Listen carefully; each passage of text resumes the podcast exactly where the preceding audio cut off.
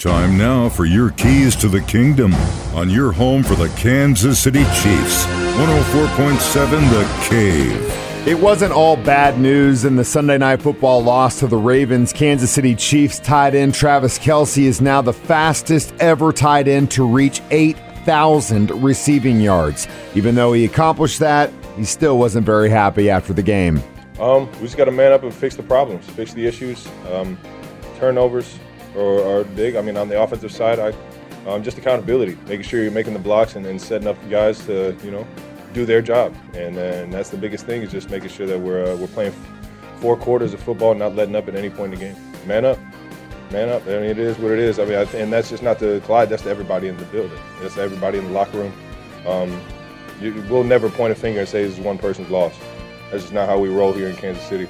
Um, we'll fix it. A four quarters uh, football that we uh, that we got to fix that we got to get. Those are your keys to the kingdom. Brought to you by My Dentist on North Glenstone in Springfield. Dr. Mark Melson, the doc that rocks, and your home for the Kansas City Chiefs. 104.7 The Cave.